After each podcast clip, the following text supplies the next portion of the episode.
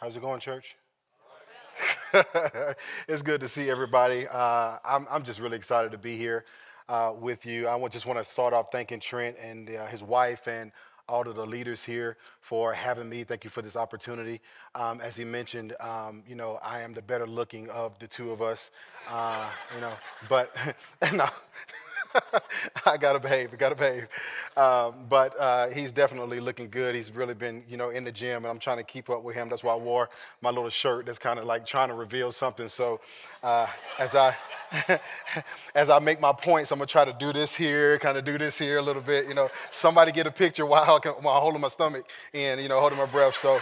Uh, but uh, I look, I look, I'm, I'm really, really, really seriously excited and happy to be here. Uh, I just got just a great warm welcome when I came in. In fact, I got a, I got a message uh, on Facebook, social media. I don't know if you guys saw it already, but I know I saw one gentleman uh, walking around with a Georgia shirt, and uh, there he is in the front. Uh, just, Lord forgive him for what he, he does not know what he's doing. Uh, forgive, um, but so a little bit about me. I, am like a 747. I'm like a Boeing 747. So it's going to take me a little bit to kind of get off the ground. But once I do, I get really, really high in elevation. Uh, but then it takes me a long time to come back down. So uh, feel free to just say, okay, that's enough. We got it. You know, that's good. Bring it back around. That type of deal. It's okay. I won't take it personal. Um, but yeah, so my wife and I, we actually celebrated last month 11 years being married.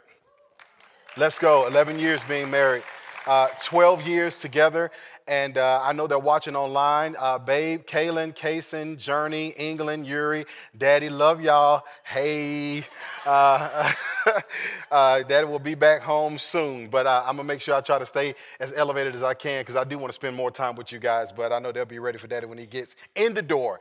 I can't even get in the door without all four of them. My 18 year old, she doesn't do it, but all four of them right there at me. But uh, so I do wear a couple of hats. I do serve on the executive team at a church, New Mercies Christian Church, located in Lilburn, Georgia. And uh, I also, uh, my wife and I, we also have a consulting firm. We do leadership development uh, with that. That's uh, in the marketplace, marketplace ministry, churches, that, to- that type of deal. Um, and then we also have, this is going to be the best part of it, we also have a youth football and cheer organization. And uh, guess what the name is? I'm going to see if anybody knows. Y'all won't know. It's called Atlanta Crimson tide. Let's go. Any? No, just all right. No point of preaching now. It's just like everybody turned off. Nobody's listening. All right, but uh, it's exciting. Exciting. We'll work with kids uh, in the Marietta area, and uh, just what God has been able to do uh, even through the time that we have with those kids, uh, using football as a means of connection, as a common ground. Uh, it's just been amazing just to see what God does. Uh, I believe God works within the church as four walls of the church as well as outside of the church. So we have to see the gospel being presented in various ways because there's so many people, kids, every age, every generation needs to be reached. So we're really excited about that. Um, I'm really excited to join you in this teaching series that you all have been in uh, as it relates to Jesus' Sermon on the Mount. And so we're going to be in Matthew chapter 5. If you can turn in your Bibles to Matthew chapter 5, we're also going to put it on the screen. Matthew chapter 5. And we're going to be looking at verses 17 through 20. Matthew chapter 5, verses 17 through 20. I hear some pages turning, so some of you have old technology, which is the paper Bible. Some of you may be more modern and you may have your cell phone, so you can flip there, touch there, whatever that you do, you do to get there. Um, we're also going to put it on the screen.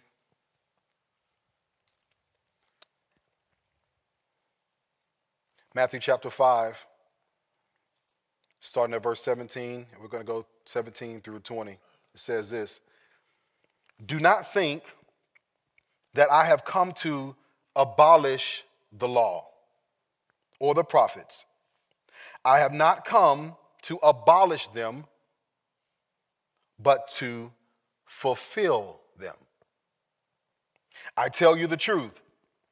Until heaven and earth disappear, not the smallest letter, not the least stroke of a pen will by any means disappear from the law until everything is accomplished. Anyone who breaks one of the least of these commandments and teaches others to do the same will be called least in the kingdom of heaven. But whoever practices and teaches these commands will be called great in the kingdom of heaven. For I tell you that unless your righteousness surpasses that of the Pharisees and the teachers of the law, you will certainly not enter the kingdom of heaven. Father, we thank you for this moment. God, I just pray you use me for your glory. God, use my personality. Father, use all of the quirks and whatever it is that I bring to the table. God, just speak through me. Empty me, Father, for your glory. Father, I pray for those that are listening, both here and online. God, I pray that your word penetrates their heart. Let it go down to the deepest part of their being. And not let them, Father, be just hearers of your word, but also doers, that they may receive a harvest 30, 60, 100 fold. It's in Jesus' name we pray. Somebody say amen.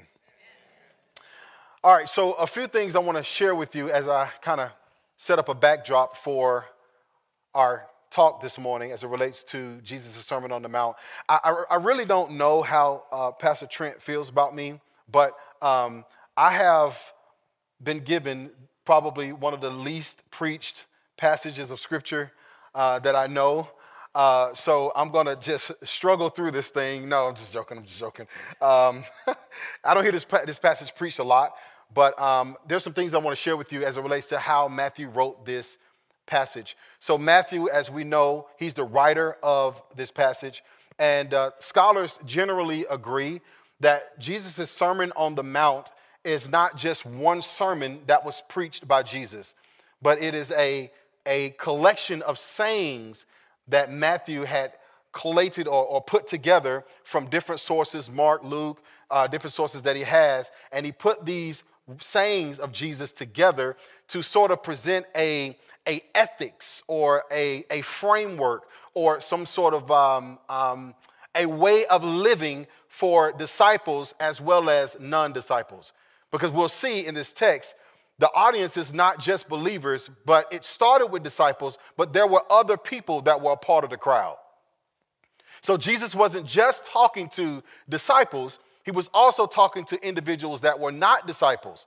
So that helps us get a grasp on why Jesus would make certain statements that he made that seems a little contradictory, okay?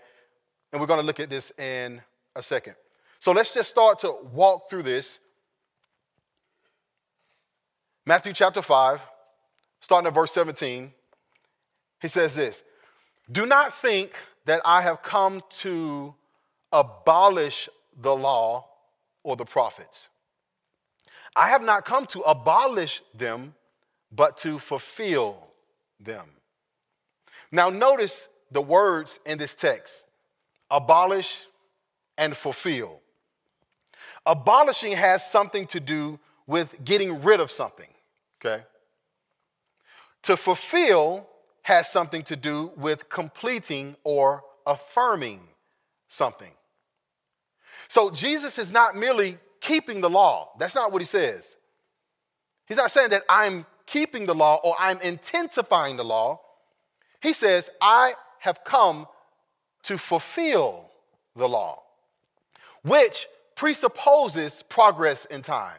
Now, I'm, I'm, a, I'm a musician, and uh, I, I love music. I just, I love music. I grew up in a very traditional church, and uh, when I say traditional, I mean like traditional. That means the women wear all white, sit on that side. The men wear all black, sit on that side. When we have communion, the men will come up, the deacons will come up, and they will have the white gloves because you dare not touch communion without your white gloves. Anybody know that type of church? All right, okay, all right. so, very traditional church. And I was a musician. I played the drums, I played the keyboard, I eventually started leading worship. But music always had, had a, a, a big impact in my life. And the reason it is, is because for me, music has a way of removing me from the present. When I hear music, it, it, can, it can take me from the present. It can take me to the past, or it can take me to the future. It can help me think about the things that I want. It can help me also think about the things that I shouldn't have, Okay? Music has just that impact. And the reason it has that impact, and I don't know all the theory behind this, because uh, I'm not like a, you know, I'm not like a composer or anything, but just I just play by ear. So I can't read music at all. Okay? So if you put a book, a, a, a hymn book, or anything in front of me, a sheet of music, it is Portuguese. I cannot read it at all. Okay?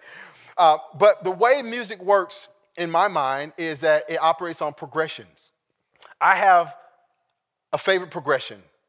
It's four, five, and six. Okay? Four, five, and six. It can go with, in my mind, it can go with any song. Any song you sing, I can put four, five, and six with it. Okay? But it's the progression is made up of chords. You can have many chords, you can have a few chords, but it's more than one. Okay? It's made up of chords. But the chords are made up of notes. So, for example, if I'm in, what is it, C? Again, I don't, I don't know, so y'all can help me with this. Y'all can talk back if I'm wrong, right? If it's C, you got play F, play A, and play C. I think that's it, okay? Right? Somebody's nodding their head. Thank you, sir. Thank you, sir. All right. So you start, well, that's the four, and then you move up to the five, and then you move up to the six. It's so good. I mean, if I'm preaching and I like really get into it, like get somebody behind me and play four, five, and six. So good. But here's, here's, here's what I'm getting at it's the one note that has to be made up of a chord, but that chord does nothing by itself if it's not progressing. If that four is not progressing to the six, if you just stay on the four, that's dead to me. I needed to move to the six. What makes this powerful is that once it moves to the six, that's when the beauty and the harmony and all those things come together. This is a good framework of how you should look at the law in the Old Testament. The law of the Old Testament is a compilation. It's, it's, it's, it's many laws. I mean, it's 300, maybe 400, maybe 500. It just goes on. It's a lot of laws. You have moral laws, you have your ceremonial laws, you have your judicial or your civil laws, okay? There are many different laws within the Old Testament. And what God decided to do, God would give a specific law with a specific detail about a specific thing. In my mind, that's a note. As he adds to them, that's another note. As he adds to it, it's another note. So you have the Ten Commandments. You have the Levitical law. You got the law Deuteronomy. You got all these different laws. And all these laws come together to, in my mind, to make up a chord. As it makes up that chord, again, the law just sitting where it is, being static, does nothing. But if the law, oh man, this is gonna get good. If the law can progress through time. Because as the children of Israel, they were living, this is a historical account. The children of Israel, as they were living, they were, they, these were years and years and years, centuries coming up to the New Testament. So as they're living and they're walking with God, they go through good times, they go through bad times. They go through good times, they go through bad times. They're obedient, then they're disobedient. They're obedient, then they're dis- Doesn't that look like music?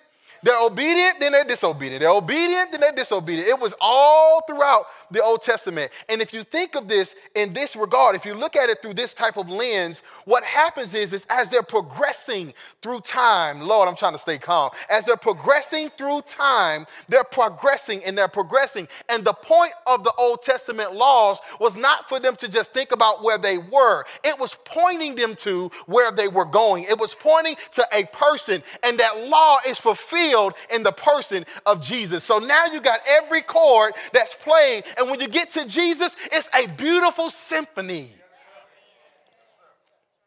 It's a beautiful symphony. So I got one main point.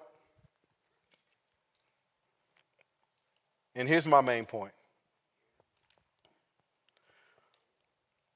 Christ is the fulfillment of the law and the focus of our loving obedience.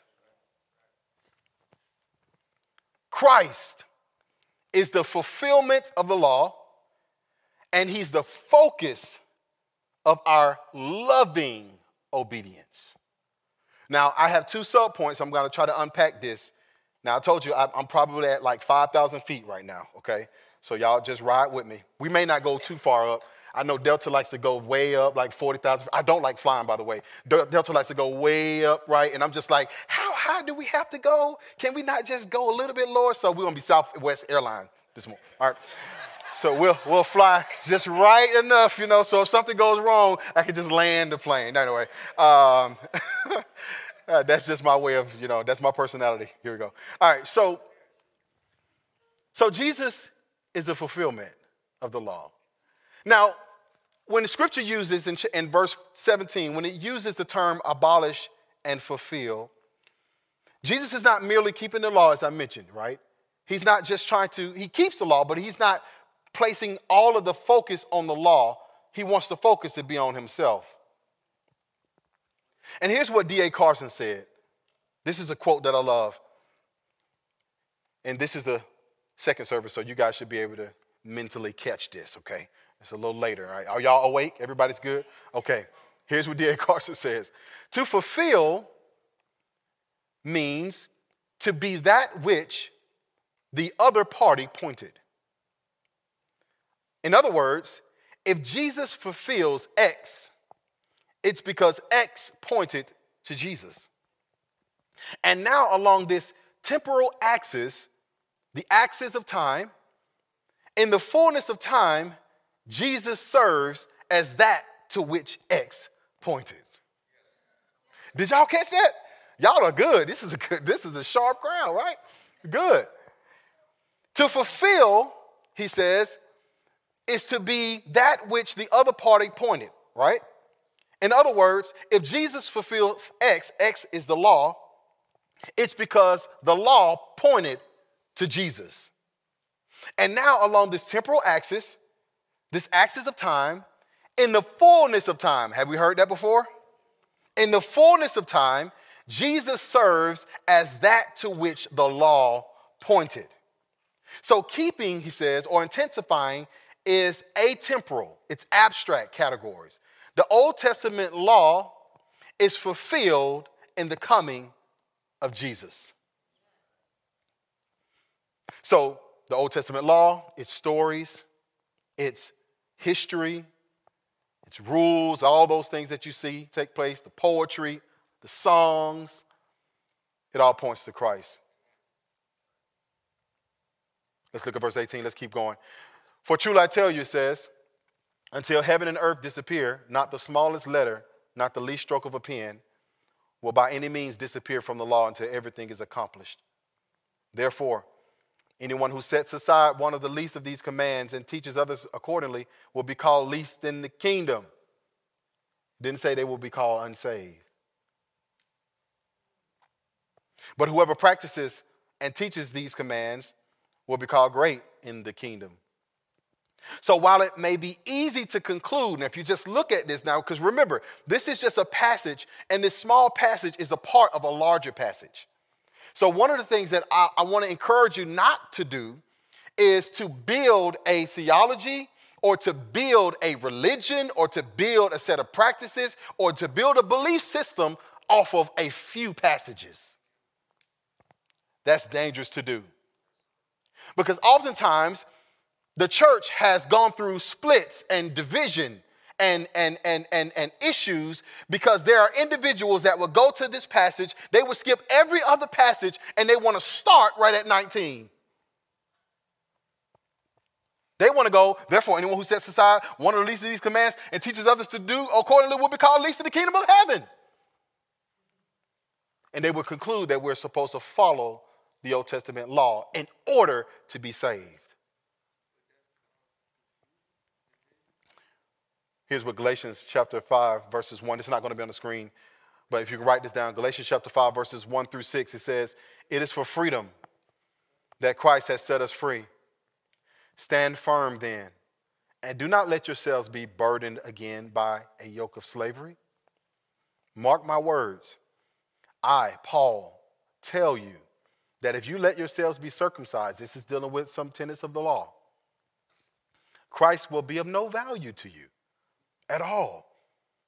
Again, I declare to every man who lets himself be circumcised that he is obligated to obey the whole law. So if you want to obey the, the law, you have to obey the whole law. You can't just pick and choose, it's not a buffet line. You can't just say, I just want the chicken, but I don't want the vegetables. It doesn't work that way. If you want to obey the old, the, the law, you have to obey the whole law. He says, You who are trying to be justified by the law have been alienated from Christ. You have fallen away from grace. For through the Spirit we eagerly await by faith the righteousness from which we hope. For in Christ Jesus, neither circumcision nor uncircumcision has any value. The only thing that counts is faith expressing itself through love.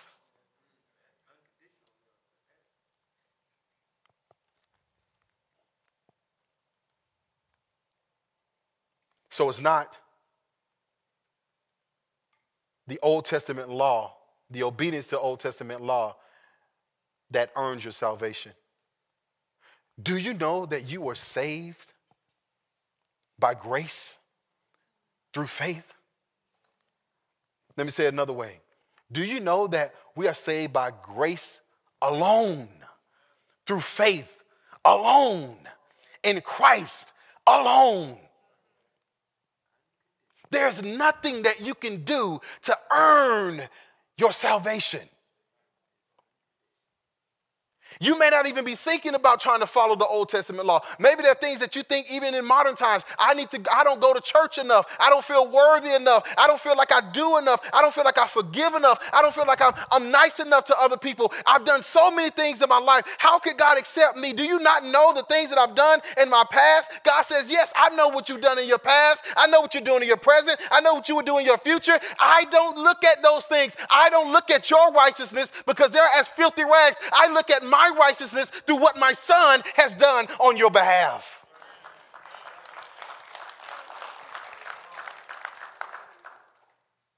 It's not about you. That's what this text is saying. It's not about us. It's not about, we can't look at this text and start to immediately think about us. We should look at this text and immediately allow it to point us to Christ. Why? Because that's the purpose of the law. The purpose of the Old Testament law was to show the children of Israel that they were far from God, that they could not live up to the law. It was a temporary fix, but it pointed to an eternal reward.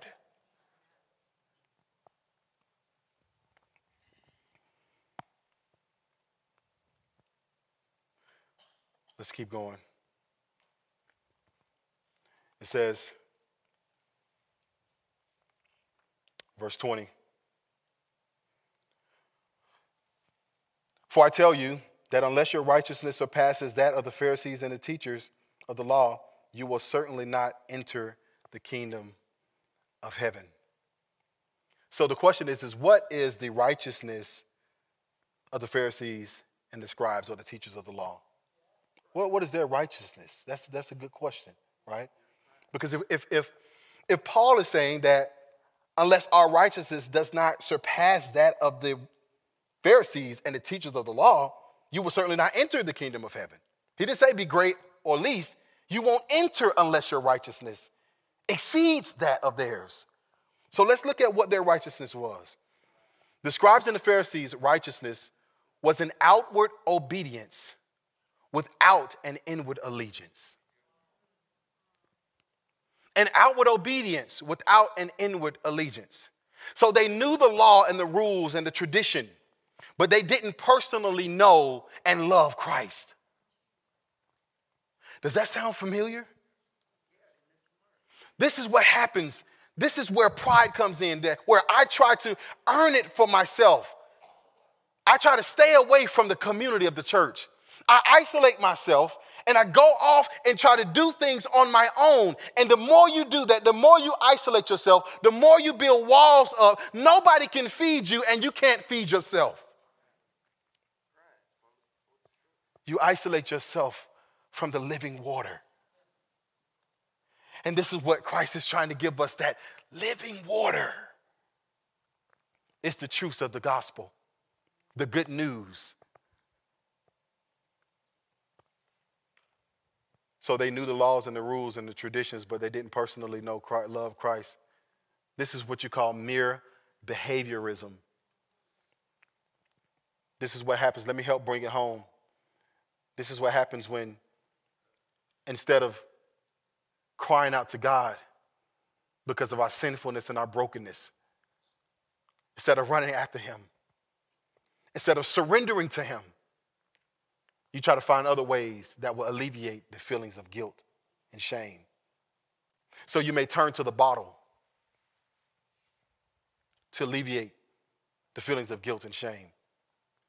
You run after relationship and relationship and relationship and relationship, trying to alleviate and fill that void that only God can fill.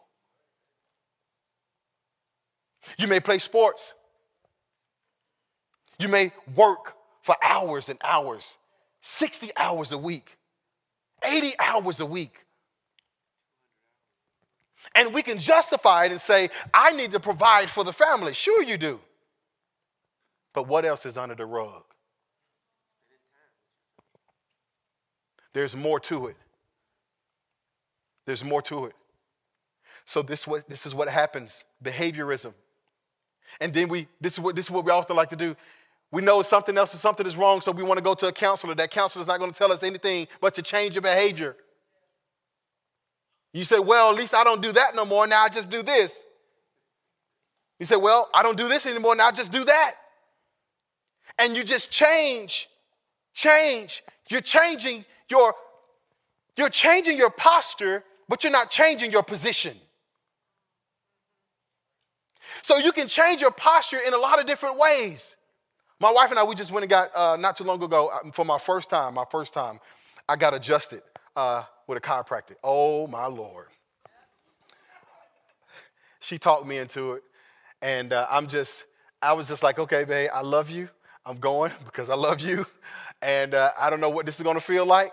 And so I got on the table, and uh, you know how they, they, they talk you into, especially if it's your first time, you kind of lay there, and she's it's a, it's a little weird table that like she put the pressure on you, and the table falls too. I don't get it. But anyway, so the table fall, I fall at the same time. I don't know if the table cracked or I cracked, something cracked. So so she's doing all the numbers and the boom and all this stuff. And she come and she's she's at my neck and she turned, first of all, she turned my neck, right? So I'm thinking I was done. No, she hadn't popped my neck yet. So she turned my neck, and so I'm like this, and she just boop, and she cracked my neck, right? All this was adjusting. But what happens if I keep getting adjusted, but I never change my position on how I eat? Uh oh. You could get well adjusted, but if we don't change our dietary intake, it doesn't matter how well adjusted you are because you could be you could be upright and adjusted, but you got diabetes. I'm just can I be at home today? This is the same thing when it comes to Christianity.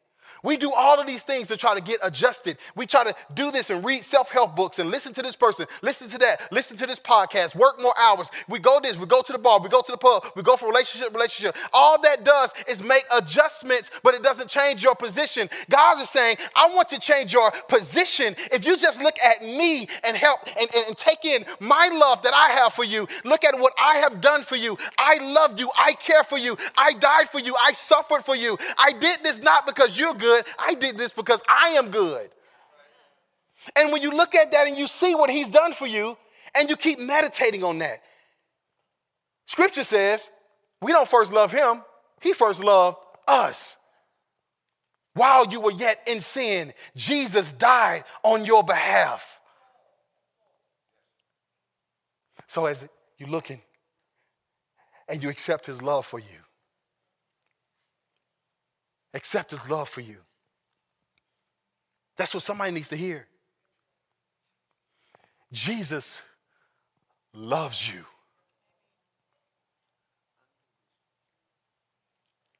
Let the Holy Spirit work there. Jesus loves you. that changes everything.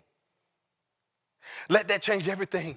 You know why? Because if Jesus loves me, that means that I don't have to. I don't have to try to earn anybody else's love. I don't have to try to work for anybody else's approval. I don't have to go into the church and put on a mask and look down or look left when somebody says, "How you doing?" I'm fine, doing well. You know, you can't look anybody eye to eye because you feel guilty of your sin. You don't have to do that anymore. Why? Because you have someone who has died on your behalf, who loves you, who cares for you, who accepts you. He looks at you and says, "You are my own. I am your father. You are my beloved daughter." Because when you don't accept God's love, this is what happens you can't accept the love from others. So that wife that's trying to help you, husband, in the situations that you're in, she's trying to help you heal from what you have gone through. You turn her into the enemy and you shut her off. And she's doing the best she can. She's not perfect in it, but she's doing the best she can. Everything she tells you, you think it's a it's a jab. You think it's a stab. You think she's talking down on you. She don't love you. You hear one. Let me tell you this real quick, and I, I got to get out of here. Let me tell you one. I know it's not marriage counseling, but hey, let the Holy Spirit lead, right? So she says one thing to you, and you go to the extreme. All she told you is why you don't dump the trash. And you're just like, oh, you don't love me no more. Now we ain't gonna be together no more. Oh, you want to be, be with somebody else. I gotta go. I gotta go, y'all.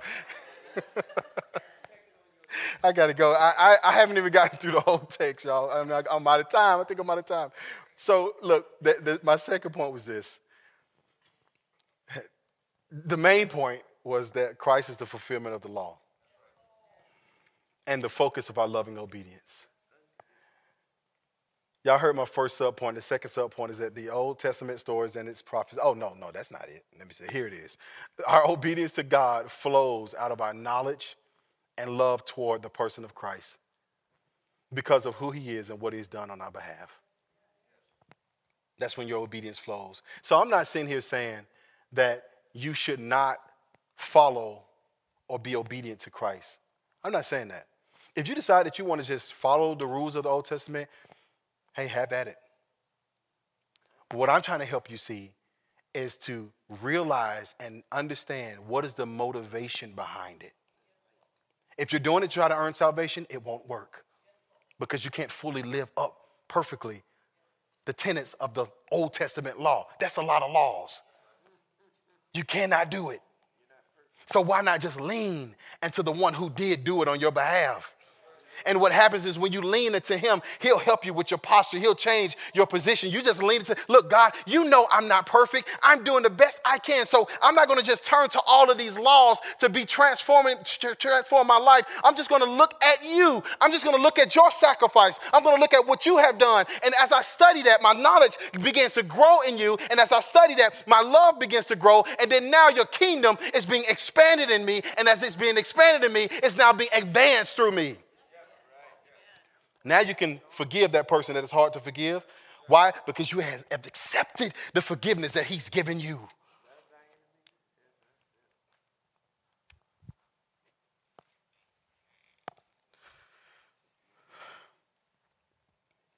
We'll close with this.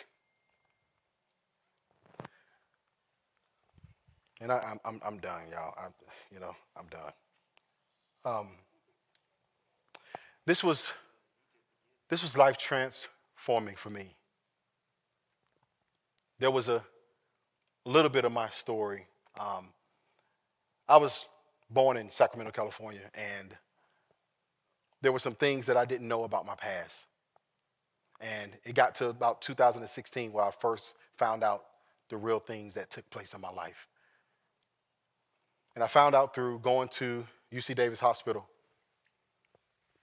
And when I went to UC Davis Hospital, I asked for the records because I wanted to know about me. I at least wanted to give some, get some kind of historical background, right, about myself. And they told me that they don't have anything. If they do have anything, then they'll send it to me, but they usually throw away records after maybe 18 years or so. But come to find out, long story short, we were pastoring the church in Tacoma, Washington, and we got a letter in the mail, and there's a packet about this big, about this thick. And the packet was full of police reports. Come to find out, it was three of us, my brother, my sister, and I. I was the baby. Come to find out, I was, through the police report, I was abandoned in a abandoned apartment. The police found me on the floor in this apartment, and there was noticeable signs that I hadn't eaten in days, maybe a week or so. Talk about abandonment. So we were sent to foster care, and they called everybody in our family. They called everybody to find out who would take us in. Who's going to take in three kids? I wasn't even one yet. My brother was just three. Who's going to take us in? Called everybody, and only my grandmother and my grandfather took us in. My grandparents, they did their best to raise us. Parents came back, took us, was struggling with substance abuse, sent us back, came, took us again, sent us back, came, sent, took us again, sent us back. Talk about abandonment, talk about instability, talk about anger. I saw all those things throughout my life. So all those things took place, and I could not, I did not know how to accept the love that my wife was giving me. She loved me. She did everything she could. I couldn't even accept preaching. I didn't want to hear anything because I felt that I couldn't trust anybody. Didn't want to be a part of a church because I felt like everybody was looking and laughing. They would just tell my business. Um, can I be honest? Can I be transparent? Fear.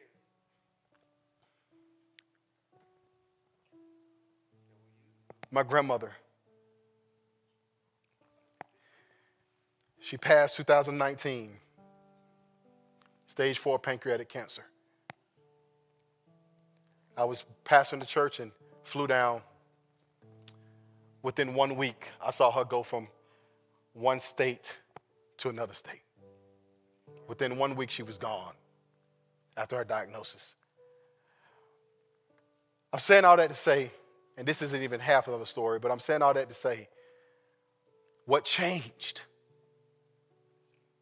the moment that transformation took place in my life was when I looked at the true, beautiful gospel of Jesus Christ. When I accepted his love and I knew that he did everything that was needed to be done for me to feel accepted. When I knew that he did everything that needed to be done to feel loved, to feel forgiven. This is the gospel this is what's being offered to you if you're not a believer. And if you are a believer, this is what's being continually offered to you because the gospel doesn't change. It doesn't go to another level. It's the same gospel that will save you, it's the same gospel that will sanctify you and get you to the next level, to the next level, from glory to glory to glory to glory, becoming more and more like the image of Christ. It's the gospel. Sir, it's the gospel. It's not politics, it's the gospel, man.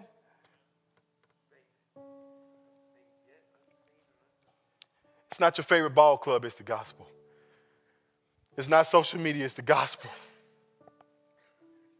The true, beautiful gospel of Jesus Christ. Let me recap and then I'm done. My main point was that Christ is the fulfillment of the law and the focus of our loving obedience. In the Old Testament, it's stories, it's psalms, it's genealogies, it's history, including its laws, all point to and are fulfilled in Jesus Christ.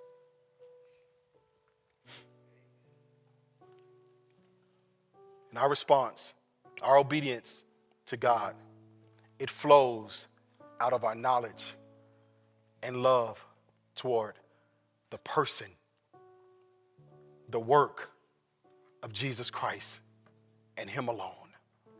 Father, we thank you. Thank you for your word.